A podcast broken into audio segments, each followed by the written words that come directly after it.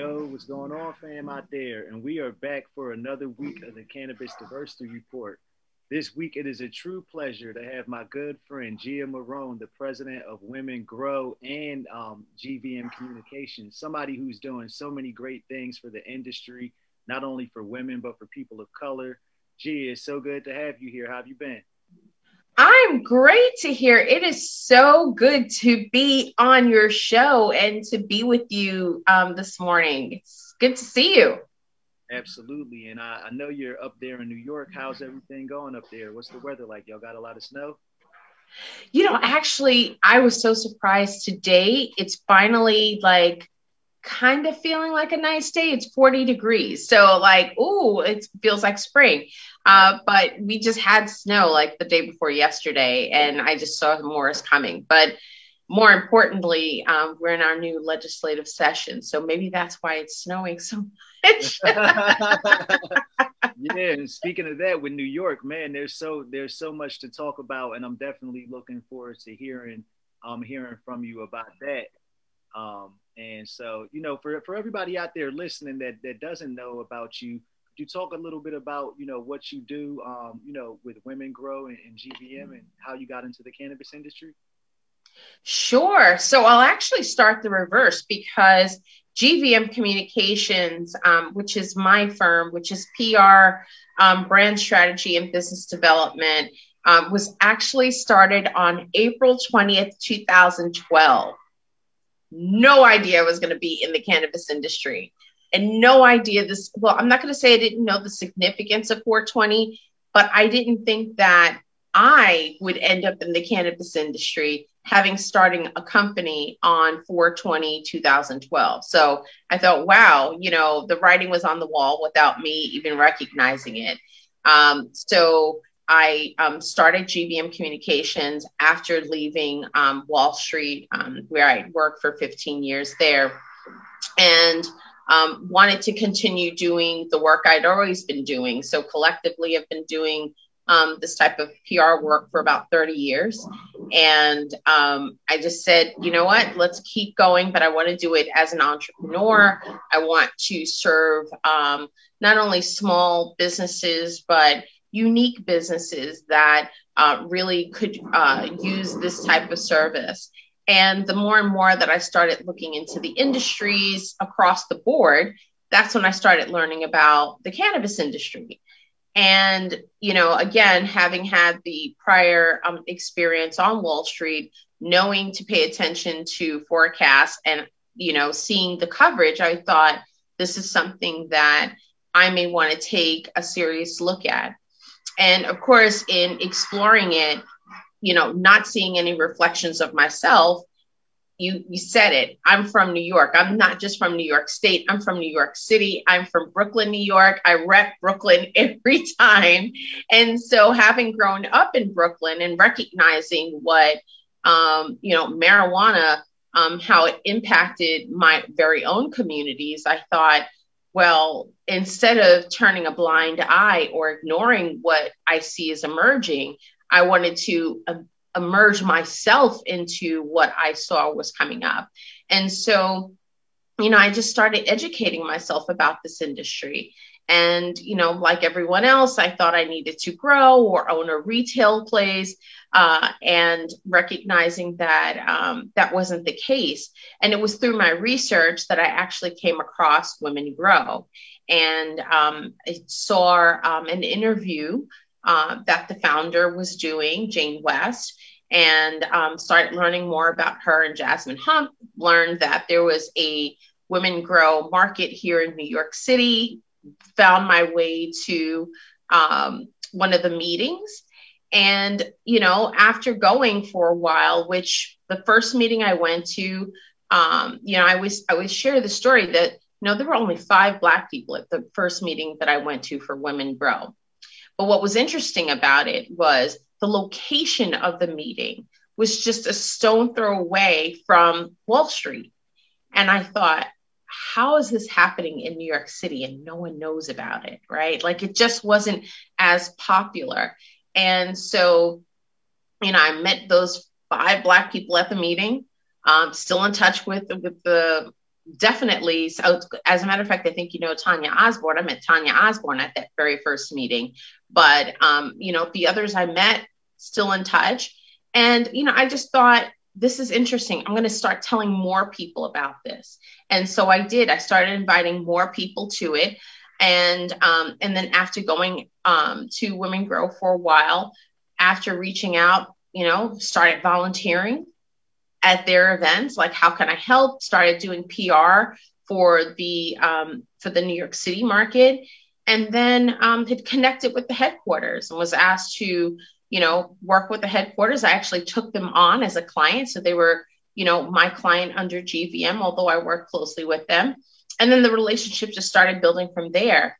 And um, yeah and so as things progressed eventually, you know, taking the role on, investing into the company. And so, you know, many people know Dr. Chanda Macias. She's chairwoman and CEO, and I'm the president um, of the company. We both invested in, we're partners in the business. And it's been incredible. You know, it's been an interesting ride learning about the industry uh, from the ancillary side of the business. Uh, but you know, GVM Communication still continues to operate. I'm super proud of the work that uh, myself and my team are doing. You know, we serve a number of um, the clients of the big businesses within the industry, which is awesome. So you know, we're understanding and and I like to say we we continue to be students of the industry. Yeah, and definitely, you know, I, I, think Women Grow is definitely one of the most important um, organizations in the industry. And so much love for our girl, Dr. Chanda, you know, especially as a Howard Bison. She was one of the people that was instrumental for me, like getting into the industry. Never forget the first time I met her, it was at a Women's Grow event in DC. And never met her from a can of paint. And her and Michael, like I told him I was from Howard and what I wanted to do, she put me to work right there. And we've been connected, um, you know, ever since. Um, and like you said, it started out something small, like you know there, and now you've grown up to be such a like such a big organization. How how many chapters and how many members does Women Grow have now?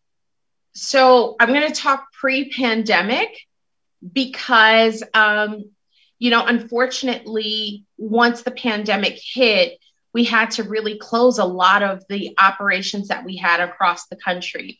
We were actually in the middle of making a big change, right, and rolling out a new program. Uh, and so we had um, a number of, of, markets across the country, and then the pandemic hit, and then we had to like shut it all down. Um, but you know, I, I, I look at that as well. We're saddened that we can no longer have our in person events that you're familiar with, right? That where you met Dr. Chanda, which, you know, when you look at a number of the leading women in the industry, many of them started at a Women Grow meeting, mm-hmm. right? And, you know, our mission has, has always been from the onset to connect, to educate, empower, and inspire the next generation of leaders. So when you look at many of these women leaders in the industry, they met at a women grow meeting. Their the idea of the company came out of a women grow meeting. Um, their partners they met at a meeting. Uh, their service providers employees. And so that's always been you know what i don't want to say it's the secret sauce but that's always been the draw right to our women grow signature networking events. Um, and then the pandemic hits right? And then we can no longer like congregate together, not only in these markets across the country, but also at our annual leadership summit, which everyone looks forward to, right? These are women coming not only from across the country, we'd have women come from as far as Australia and, and different parts of Europe and the Caribbean coming in for what was considered the largest women's conference in the cannabis industry. Uh, and so once the pandemic hit, we thought, well, how do we continue to connect with our community? And um, so we took everything to social media. Yeah. That's where everyone was, right? Like, so why create something new? Why not meet the people where they are, which is kind of what we've always done. And so um, we hope that as we continue to go through 2021, we can then begin to share more announcements about um, our new programming that will be coming out of um, of of, uh, of our company. Right. I mean, and speaking of programming and, and making that pivot to virtual events, you just had a, an amazing um, virtual event this past weekend. Could you talk a little bit about that? Sure, sure. And and so again, thank you for asking because that is part of um, you know one of the programs that we hope to continue. So in 2019, we actually partnered with Emmanuel Baptist Church, um, which is the first church in the country to actually host uh, um, the Business of Cannabis Summit. This is the name we came up with. And this is the first church in the country that actually hosted this type of um, topic right in their their uh, their facility. And the church opened their entire building to us. So in 2019 we had over 60 speakers from across the country. Uh, we had a full day conference and when I say we took over the building, we were in the actual sanctuary itself. We took over three floors of the building. We were in the school building having one on one sessions. Um, and it was an amazing event, amazing, amazing. And so we thought we would have the same thing in 2020. And again, affected by the pandemic. Well, what was amazing is that the pastor, um, which I then actually joined the church. After that, how could you not join the church? Right? Like that, I'm like, I gotta join because they're so supportive of the work. But you know, it's always been a progressive church and um has always stood behind social justice. And so the pastor said, Well, you know, we have to do this again, but let's do it virtually. And so this past weekend, um, on February 19th and 20th, we had uh, an even bigger event uh, where we had um, a focus on social justice and social equity on February 19th. And then we focused all on the business aspect of the industry on February 20th. And these were like incredible sessions that were live streamed, and hopefully the replay will be up soon. Uh, and we hope to continue um, the workshops following as we did in 2019. So, when, after the summit, that we had in 2019, we had six consecutive workshops. And so we're hoping to do the same thing again um, because it's so important that we bring this access of education and information to the community. Right. And I think that's such an important event, especially because the church is such a cornerstone in the Black community. And I think that events like that can go such a long way about not only breaking the stigma um, but also just educating people on business opportunities. I think about somebody like my own grandmother. You know, churches. I mean, except for you know now because she can't go, but that's the only place she goes. That's her old, her entire social life. So, you know, what was the experience like? You know, doing that with the church. Um, you know, and, and you know, what's your opinion on? You know, what's interesting to hear. So I, will tell you, I, I love telling this story. So the the whole concept really came out of a shared Uber ride with the pastor. Wow. And what's interesting is that we were both coming from um, the DMV area. He was coming from one event. We had no idea we were on the same Amtrak. And it's midnight. I'm coming from DC after um, having meetings and, and doing some lobbying down there. And I'm coming back to New York and it's about midnight. You know, we come off the escalator and I see him and I'm like, hey, how are you? I've known the pastor for quite some time. Our kids went to school together. So, you know, long time, um, you know, neighbors and friends, you know, within the community. But so he asked me, Are you going back to Brooklyn? I said, Yes. He said, Well, let's share an Uber. Okay. The thought that occurred to me is he's going to ask me what's up and he doesn't know that I'm in this industry. And do I tell him or do I just fake it? Like he knows that I, you know, he knew my prior work being, you know, on, on in the corporate space and on Wall Street. And so, of course, just like clockwork, we get in the car. He's like, "Hey, what's up? What's happening with you?" And I did a quick prayer, like, "God, I'm just going to trust. I'm just going to say." And I said, "Well, Rev, I'm in the cannabis industry and I'm coming from meetings in Washington, D.C. And without judgment, he says, Really, I've been reading about that. And and and tell me more. What are you doing? And what typically would take um, you know, a 25 minute ride from Penn Station to Brooklyn, I don't know. It just so happened that there was traffic at midnight. We're stuck in traffic. And so it, it took almost an hour to get back. And by the time, um, you know, I was the first drop off, he and the Uber driver didn't want me to get out because they were like, we learned more about this industry in this car ride than we ever knew. Like he had no idea you know, of the finance aspect of it. He had no idea that technology plays a role within our industry. He had no idea of the, the various um, um, ancillary opportunities, you know. And so while he was reading about it, he also didn't know that Black people were in it. Right. And so the fact of, you know, not only he learned about Women Grow and what we were doing, and he thought, this is fascinating. Do people know about this? And so, you know, he wished me luck and I went off about my way. And this is 2018. A couple of months later, I'm invited to the church and he says, Hey, we're having this Saturday event. I'd love for you to come and talk about the work you do in the cannabis industry. And I thought, okay, talking to him was fun. Like, what are the people going to say? And so I did something that I thought would help people understand. I gathered every product I had in my house. I gathered every book, every magazine that included either a Black person on the cover or had profiles of Black people in the industry. Because I said, if I was going to the Black church, I've got to make sure that I am I am speaking to them in a way that is relatable. It's not just my voice. I also have to highlight people like yourself who are operating in this space.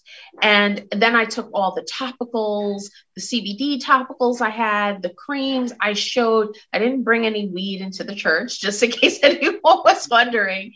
And it went over so well that the first session um, I had mostly seniors. All they wanted to know is if I had cream for their arthritis. And then the second session, not only did the seniors come back, some of them even brought their grandchildren back because they wanted them to understand what the business opportunities were. And I didn't realize that the show and tell was going to be such a big hit. And that led to the summit that summit has now just turned into what it is today. So, to answer your question, I think that when we're able to communicate and address people's concerns in a way that disarms their defense, we're then able to better connect and, and communicate, right? Because now they're no longer, they're not, they're no longer defensively listening, right? Mm-hmm. They're now open to hearing something new. And that's why I think the business of um, Cannabis Summit has been successful the first, you know, two times we've done it because we're addressing whatever concerns people may have. Right. And that's such an amazing story. Like you said, just doing it and meeting people where they are and actually showing them, right? They, it's not the same when you read about something as when you see it firsthand and you're like, oh, it's not just smoking weed. We're talking about you're fixing my arthritis, all these other things. So that is it's a game changer. Well, the other important thing to hear that um, I learned some of the people were coming to the meetings and saying, hey, my family has land down south. My family has land in the Caribbean. What can we do about this? And right. so, you know, even when we had our Business of Cannabis Summit over the weekend, one of the areas we talked about was land use and cannabis real estate mm-hmm. and understanding what that means. And I'm, I'm hoping that we can all begin to talk about that more, right? Because oftentimes, you know how challenging it is for many people to find real estate right for their businesses especially based on zoning um, not you know not everyone has to purchase the land they could perhaps lease it and being able to create those business opportunities and so i think some of the folks were thinking about this not necessarily entering, but figuring out how can I help my family's legacy continue to live on? And so understanding that someone may have, you know, I met someone had 75 acres, right, in South Carolina. This is like a few years ago. Or they they were approached by um, companies who wanted their soil. And I thought, yeah, these are all the things that are needed for our industry. And that to me is what helps people to understand um, what we're doing to build this industry versus just only seeing the consumption side of it. Right. And that's such a good point too, because especially like that point that you just made about down south, especially in our like in the black community, there's so many people that have the land down south. Like I think about my family, same situation, South Carolina. And then we just saw Mississippi legalized. And it's only a matter of time before we see some of these other states coming online. So it's going to be important for us to be prepared and educated about that. Um, and allowing, you know, even creating a space for Black farmers to operate right? And and and for many that i found at the church who said hey listen you know my family's been you know farming for years. Like can they grow hemp? Can they grow? And it's not as easy as can you just start growing? But at least they begin to learn and understand and you know given the i would say the historical um, issues that lie with black farmers losing their land, right? Or their land being taken away from them, or just not, unfortunately, facing um, serious financial um, crisis. Hopefully, this is an entry point where this could build, right? That that um, uh, revenue for them to to get back on top. But you know, at least the information is there versus not having the access to it at all. Right. And and speaking of educating people on access to opportunities in the industry, one thing you said earlier that I think makes so much sense is that people understand that it's not just plant touching opportunities, but I think you're a great example, right? Like working on Wall Street, doing communications, a highly regulated industry. When you look at cannabis, those skills directly correlate. So I'm always trying to educate people on how they can do what they're already doing today um, you know, in this industry and, and really be able to come in because it's so new that if you are somebody who excels outside, you can kill it here. So, I mean, talk about, you know, your experience transit, you know, transition. You? Yep, I hear you. There you go. So what I didn't know to hear was that um, I didn't know that my experience on Wall Street would even be needed or necessary here. I had no idea that whatever I had been doing the years before was actually preparing me for what we're doing now. Mm-hmm. And what I mean by that is, even upon entry into this industry, while I saw cannabis as a commodity at some point, right? I didn't think about, oh my God, these companies are going public. Oh my goodness. And and and I understand, you know, I've I having worked in media relations, you know, at my um, former employer, that wow, okay, so here I am. They're talking about M&A transactions. I understand how to communicate that in press releases and how to talk to media about that and you know really look at what you know companies are talking about in terms of deal structure and so it's interesting to say, wow, it really does apply here. And so, for anyone else that is in the technology space, I mean, you think about how much technology is a part of our industry and how much those skill sets can be applied here. Um, it's incredible to me. And, and being able to have that experience and apply it, you know, and, and um, I would say it's an attraction for clients who are coming to GVM Communications, having known these people have these various backgrounds. So they understand the work that we're doing, and we're able to help them tell their story, right? And so, or able to help them navigate in terms of even just business development and building and, and branding. So it's been, you know, I'd say an incredible um, experience for us. I'd have to say 2020 was probably one of our best years ever. While we were faced with crisis, um, you know, across the, the, the world, one of the areas that my company focuses on is crisis management. And so we were able to handle a lot of crisis communications for companies where, you know, generally during a down market, our services and, and those like ours are usually the first to go. Whereas companies were like, no, we need you. We need your services to help guide us through um, you know, this period, whether if it's, you know, communicating how we'll operate, you know, during COVID or how we transition into operating from pickup and delivery service to just, you know, announcing in a way that um, doesn't feel too braggadocious while there's so many people who are without jobs or you know or, or, businesses shutting down. And so you know i'm really proud of the work that our incredible team has done you know on gvm communications for our clients. And so proud of the work that our clients did last year um, and you know are excited about this year as well yeah. And you know that that has to be i mean i imagine you've had some interesting conversations because in 2020 there was so much work to be done in crisis communications whether it was like you said just people talking about covid but even i'll say socially like with everything the uprisings that we're having and, and it was important for companies to have proper communication around all those things. To hear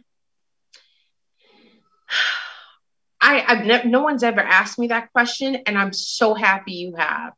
So here's the interesting part. Um, you know, I, have been doing this PR work, as I said, for almost 30 years now.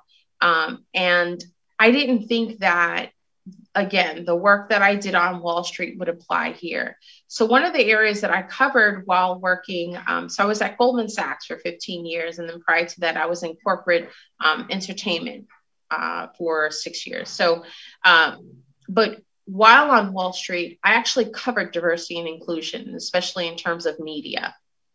And of course, addressing, you know, making sure to be a part of that um, narrative as we're communicating any sort of news cycle around that.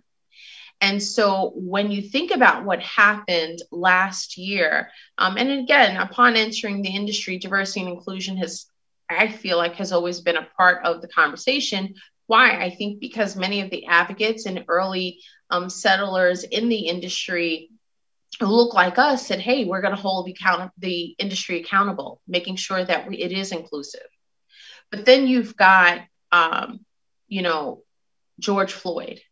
Then you've got uh, uh, um, Breonna Taylor. Then you've got so you had all these these these incidents happen, um, murderous incidents happen, and the industry itself there was there was a light that was that was shining on on us. And what i appreciated is that i have an incredible team that has a similar background and experience to myself that we were able to walk our clients through in a way that allowed them to think through before reacting Mm-hmm. And that's so important because we spoke from experience, right? This wasn't just about the business. This was, I'm a Black woman. Before anything else, I'm a Black woman. So if anyone else can talk about this experience, I can. But now I'm also a professional Black woman who's also worked in the corporate space. So I can also give you that perspective as well. But now I'm a Black professional woman in the cannabis industry. So let me give you that other perspective. And so as you're trying to communicate and articulate your messaging on why you support certain uh, organizations or why it's so important that you incorporate supporting communities of color moving forward and not just during you know uh, an uprise but it's part of your business practice. And and honestly we told our clients if this is just for show we're not the company for you. And so i love and appreciate our clients because they took this so seriously. And we all, we actually had other people come to us to say we heard about the work that you're doing and you are highly recommended to us because it's not just the conscious work that you're doing, but also the business work because you continuously hold the clients accountable to say, does this align with your business practice? How will this look to the public? And so, you know, I think, you know, the work that we're doing not only is important, but it's how our clients are receiving it and and their people that they're serving is just as important as well. Right. And like you said, that perspective and experience is so valuable and, and all of us have so much to thank black women for the way y'all have been holding holding this movement and community and everything. It's important to have diverse. I'm sorry to uh, cut you off, but it's so important to ha- to to tap into service providers that are diverse. Because if you have the same voices at the table, advising about things that they may not have the expertise in, then how are they really giving you a different perspective? Yeah, so true. And and I mean, even to that point, like when you talk about women, and I know you do so much work there, um, like you said, that value of diversity and having women, having people of color in the C-suite and decision-making chairs is so impactful. NCI actually just did a study um, about um, about a women's diversity study, gender, mm-hmm. it, the, the, gender parity study. You know, I, I, as a woman leading in the industry, I'd love to get your take on you know where you you know where you feel like women are in the industry and where where some steps need to be made where we can change and, and kind of help. So you know what's interesting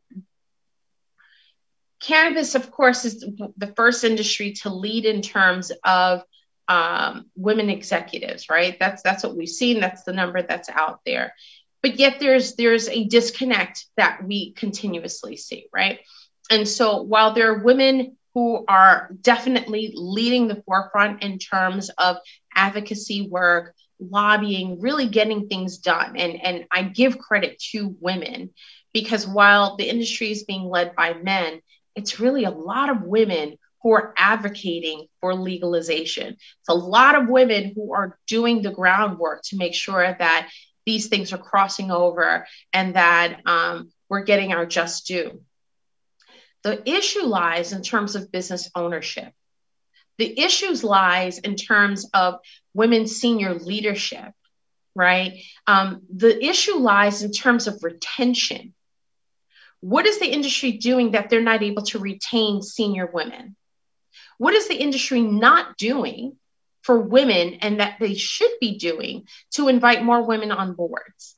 Right? Because it goes back to that point that I said earlier. How do you expect to have these results if you don't even have the voices at the table? I do believe in us having our own table, but when there are discussions that are happening about individuals or about groups of people and you don't have the, that group represented at the table, then how are you expecting to address the needs if you don't have their voice? And so when you think about what women are doing in this industry, we have said time and time again, we would be able to enter more, or you would begin to see more of an influx if we had access to capital. So there's a lack of access to capital. We would be able to see more women sustain and survive in this industry if they had the proper support.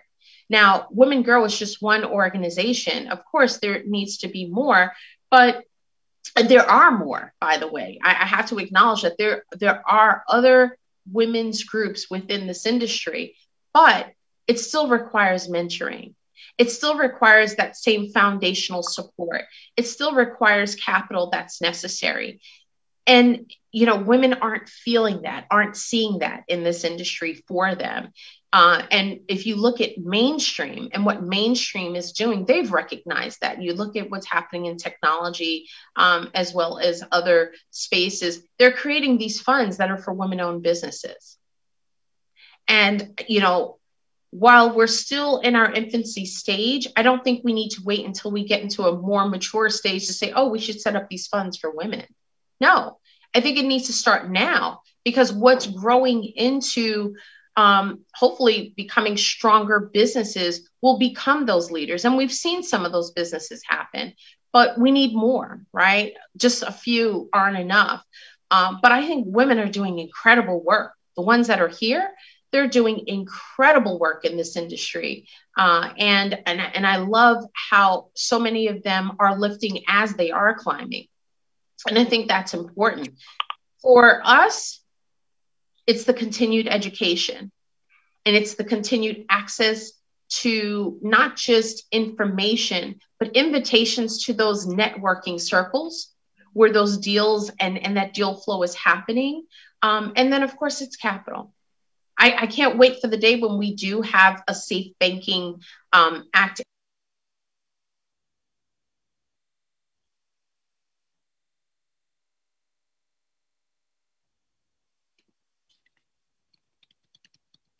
Oh, I think you hit your mute button, Gia. There we go. What happened? Did I? I don't know. Somehow your mute button came on. Can you hear me? I hear you now. I can't hear you. Um, can you hear me now? Yes, I can. Perfect. You, I lost. It was like right after when you were saying, "I can't wait until we have safe banking." Oh, I said I can't wait until we have safe banking because I think what you know what we'll see women will then be able to go to banks for loans right? They don't have to wait to be invited to you know these private equity presentations to get into the rooms of meeting you know these venture capitalists or or angel funders you know they'll they'll have another source to go to. They won't have to go to family and friends to see if they'll be able to scrap together you know a few hundred thousand dollars or or up to a million what have you to do what they need to do for their businesses. So i think that's what's so important here is that having banking and for and for safety just for security and for safety having banking in this space um, especially for women owned businesses i think is so critical. So you know I think women are are on the path. Yes, we absolutely could use more resources and support, um, but but I, I I feel hopeful, and I think as long as we continue to be intentional about our focus, um, the industry better watch out because they're going to see a rise.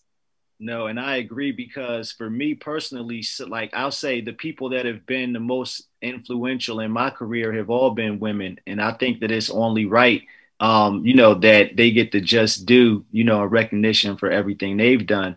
But you said something so important that we need to see legislation. We shouldn't have to depend on these old boys clubs and networks to try to get ahead.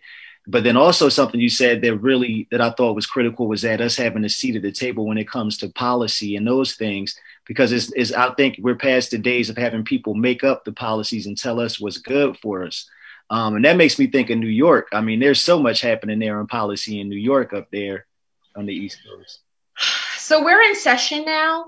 And um, so I don't know if you know, but yesterday, gosh, what day? I don't even know what day it is. Is it Monday or Tuesday or Wednesday? But L- New Jersey's legal. Yes. So like, right? So so not only did you know did the ballot referendum you know pass in terms of the green wave right back in November, but still Jersey was held up. But the governor, Governor Murphy, signed the bills. And so now New Jersey's off and running. So what does that mean? That means all eyes are now on New York. And so, you know, thankfully right now we're in our um, we're in our legislative session. And um, you know, we're hoping that, you know, we'll be able to pass this bill uh, and we've been fighting for this bill for quite some time. On March 8th, actually, Women Grow is partnering with Drug Policy Alliance to have our second um, virtual women um, in cannabis lobby day. So we actually we, we planned the first one. We planned for 200 plus women to go up to Albany, New York to to lobby, and then the pandemic hit. And in 72 hours, we had to pivot to a virtual platform. And so um, that then, you know, led to us thinking, well, what are we going to do for 2021? Well, we're going to go back to a virtual platform. And so on March 8th, which is International Women's Day, uh, Women Grow and DPA, we're inviting, I mean, I'm, we're hoping to have 420 women join us or 420 women plus join us um, in, in lobbying, right? Um, to have uh, our bill passed. Um, we have the governor's bill, which is CRTA. Many of us are um, in support of the MRTA.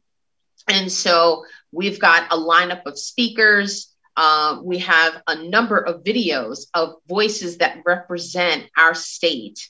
Um, is more more women, of course, but guess what? We've got our male allies that will be submitting um, and participating to show the support. Uh, and then we've got a number of, um, of um, leadership um, that will be contributing to this conversation. And so, you know, if you are around to hear, I, I invite you to, you know, log in and, and, and join us and just listen in to a number of the women that will be speaking on March 8th for our lobby day. Um, because come April 1st, We are doing our best to get this bill signed, and we are lobbying hard to get our legislators to hear our voices and to make sure that this bill is done right. Absolutely, you can count me in because you know, being from New Jersey, we have to make sure it's right. Every we can't just get New Jersey right and leave New York out even though it's the first time we've ever beaten y'all to anything. I know, I know. That's so, you know, it, it's crazy. But you know what? What I say about that is, I'm sorry, I'm battling a cold, so I'm sorry if I'm like running my nose. Um, but what's interesting about that is, I think New Jersey is setting the tone. So while it may, you know, I, I love to keep using that line, be the first but not the last but they're setting the tone. And if we're looking at what happened in New Jersey, that means New York is looking, that means Connecticut is looking, that means Pennsylvania is looking. And you know, this whole corridor, right, is all talking about adult use at the same time. So I think we'll begin to see, you know, what's happening with one state and hope that we're able to, you know, not only replicate, but even go a step further right? And so, you know, that's why Lobby Day on March 8th is so important because we've seen what New Jersey's done. Now let's see what New York can do. And we are holding our legislators accountable to this. And um, hopefully they are listening. If not, we're going to damn sure make sure they are. no, and all those powerful voices together, they better be listening. Um, and, and speaking of New York and the governor's bill, one thing that, that just came to my attention yesterday um, I, I, believe it's is there something about in New York and the governor's bill about auctioning off the licenses, um, which seems like it would be, um, you know, when you talk about opportunity for most New Yorkers or people that have been impacted by the war on drugs, it would seem that that's something that would perpetuate a standard of the the people that have the money to pay to play, right? I think that that's something that we definitely need to have some awareness around. To hear, you know, what's interesting is that when we think about what's happened um, state over state, and yeah, I said this to someone recently. I said, first of all, the fact that through legalization, we still have to remind people that minorities and women need to be written in is so insulting. Mm-hmm. It's as if we don't exist. But if we don't have that legislative written in, then if we don't have that legislation written in, then it's an you know then we're overlooked right? And so when you you bring up such a valid point that you know auctioning off where does that leave us? Right. We already have difficulty getting access to capital. So now someone comes in with a big wallet then what um no matter what i'm still hopeful because i i you know, we saw that, especially that was part of the, um, I think the 30 day amendment um, right. that came out. And so, um, but what was a part of that and wasn't a part of the first is that um, delivery, right? Um, delivery in terms of um, to consumer uh, wasn't a part of the governor's bill, but part of his amendment, um, he added that. Um, there's going to be a lot of give and take here. Uh, but I'm hoping that we can do our best to make sure that um, folks that look like us are not um, are not being fed promises that will not be delivered. Mm-hmm. And um, if I were to circle back to the summit, one of the topics that we closed with, and we intentionally closed with this topic, was can, how can cannabis reinvest in our communities? Mm-hmm.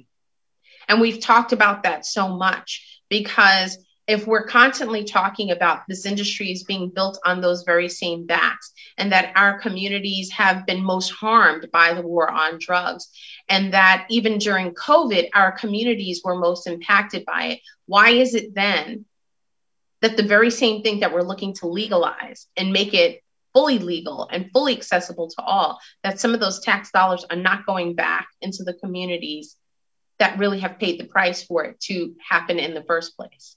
Right. Right. So true. And you know, um, man, and so like when you when you think about that and how to how to impact those communities, I think like you said, building off the momentum of New Jersey, it definitely is setting the standard. And we're seeing now, like I said, again, it's great that you all are, you know, being politically active and leading that movement because in New Jersey, I saw where activists and advocates coming together making their voices heard were able to get those amendments and getting things changed. So definitely rooting for y'all in New York and um, hope you know this will make some major changes on the East Coast. Fingers crossed, prayers up, and you know we just gotta um, just keep fighting. Yeah. Now, now, Gia, you know what what type of advice do you have really for you know for women or people of color that are looking at the industry and saying that they want to get in? Um, whether it's somebody that wants to be on the plant touching side or you know somebody that wants to transition their skills over like you did you know what type of advice do you have where should people really get started thank you for asking this question because i'm often you know hitting my dms people are sliding into the dms but definitely not for personal reasons but for the common question how do i get in? And and it's such a, a vast question to ask right? But you know i don't judge those questions because i remember being that person. Um, but what i like to counter with is what exactly do you think you want to do? What are you currently doing and do you think that what you're currently doing could be applied here and then as you enter with that experience perhaps you can grow into another space and the reason why i say that is you know it was at my first women grow meeting that I recognize, you know, I, I came with the notion of, oh, I'm going to cultivate, I, I'm going to own, you know, a dispensary. But to hear, I don't, I didn't own a single living plant. I don't know anything about growing. My plants, seriously, if you were to go come to my home, I had plastic plants until like the, the pandemic. Then I learned how to grow some. But, you know, I, I didn't know anything about growing. I'd never worked in a retail space. So someone's advice to me was do exactly what you're doing now, but in this industry was the best advice anyone could have ever given me because that led to me not only applying my current skill sets, but also learning through my current skill sets on the areas that I thought were um, so intriguing and important to me, which is why I said I you know, don't see myself as an expert in this space. I see myself as a student always because we're always learning. I'm learning from my clients. Um, I'm learning from people like you to hear. I'm learning from others in, in the industry. And so, you know, when people ask, where do I, where should I enter? I say, I ask, you know, are you a medical professional? Are you a nurse? Are you uh, even a school nurse of some sort, right? Or are you an accountant? Are you a virtual assistant? Like we need assistants. Hello, right? And and if you're able to bring those skills to the industry, that's one step in. And then once you get your foot into the door, continue to educate yourself, continue to learn and build relationships. Um, I'm always reading books. I'm always reading articles. Before my day starts, I'm reading about the news of the industry because it's so important to stay informed.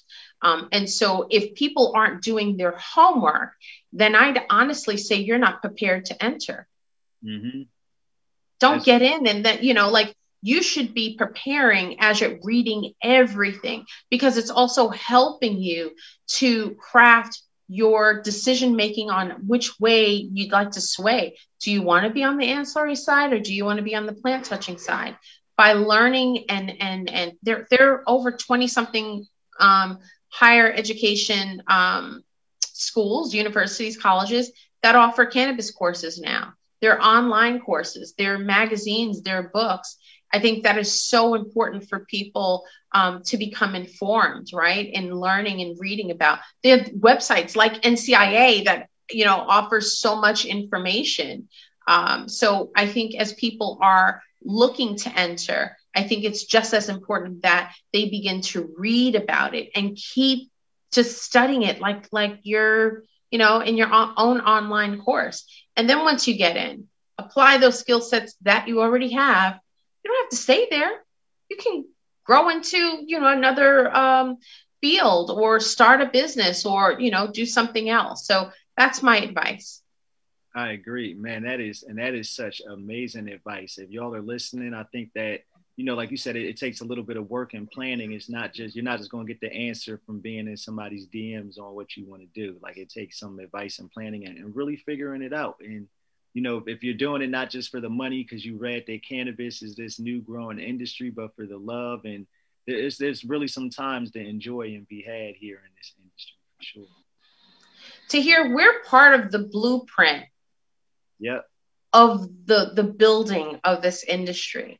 Anyone who is starting now, I don't care if you're starting today or you started five years ago. We're still in the infancy stage of this. It's still an emerging market. So, anyone that is entering, you're part of building this, which is why, you know, asking in a DM, like, how do I get in? I'm like, I can't answer you in one response. Are you kidding me? Like, that's, it's too big. But um, the beauty of it is that there are people who are coming um, who who don't have any cannabis experience but have tons of experience in other industries. And that's amazing because we need that experience to help build this one.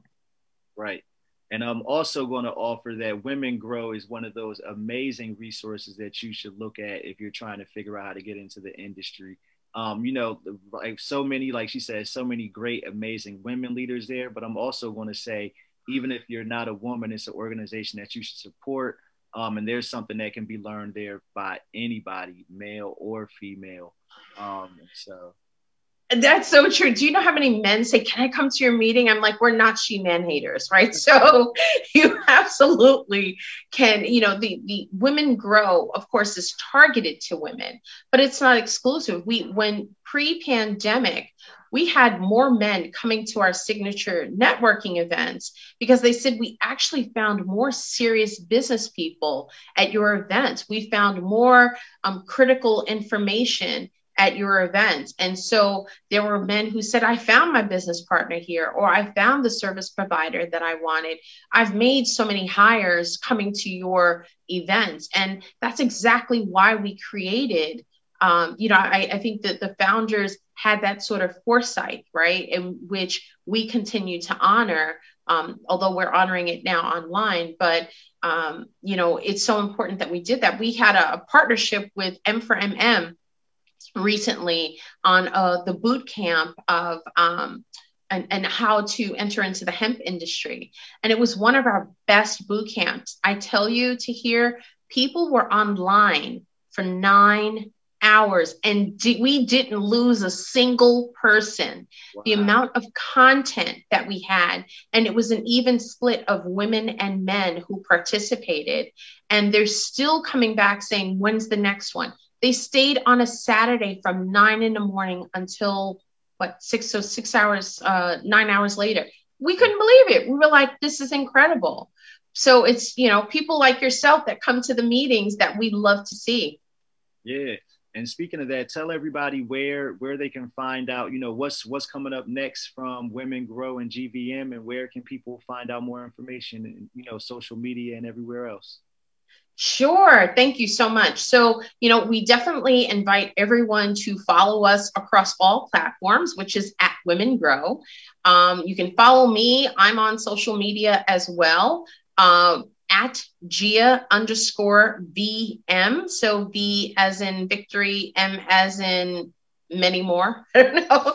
and uh, uh, GVM Communications, um, I invite you to find us at gvmcomsinc.com. Uh, you know, we've got incredible work um, that's happening I mean, uh, on the Women Grow front. I say uh, we've got the lobby day coming up. Uh, we have this incredible partnership um, that we're launching with Curaleaf. Um, so we're so happy to work with them. Uh, we have a partnership with uh, Greenflower Media um, ArcView. You know, we see this as the the um, years of partnerships, right? Intentional partnerships, working with people. Um, again, it's back to that lifting as you climb. And uh, creating these resources um, for women. I'm excited um, that we'll soon be announcing our mentorship program. I'm, I cannot wait until we're able to like fully share that with the public. Um, we will be having a virtual um, leadership summit this year. Uh, we're still, you know, being very cautious and and and staying within safety measures. So we'll go back to live events in 2022. Um, and then for GVM Communications, I'm excited. Our team has is doing incredible work, and we've got um, an awesome, awesome new client that we're uh, looking forward to sharing um, more information about. They're a cannabis tech company. Uh, we've got, uh, I, I, I, think you know Dr. Oludare um, Odumosu, yes. and he's our client, Zelira Therapeutics. They're doing incredible work, Ilera Holistic. We've got just kick ass clients that we love and enjoy working with. Worked with Wanda, uh, Wanda James. Um, you know, it, it's it's awesome. And and you know, anyone that's interested in PR work, certainly you know, um, hit us up. And I thank you so much to hear for this opportunity. Absolutely, it was a pleasure to have you, and I'm definitely looking forward to catching up. Um, yeah, and, and for everybody out there listening, um, another big thank you to our sponsors, to Copper State Wellness, um, Tahoe Wellness, um, Law Officer Omar Figueroa for sponsoring the DEI work here at NCIA. And thanks everybody for listening for another week of the Cannabis Diversity Report. Gia, so thankful to have you. Make sure y'all check out Women Grow and GVM Communications, and I'll see y'all soon. Peace.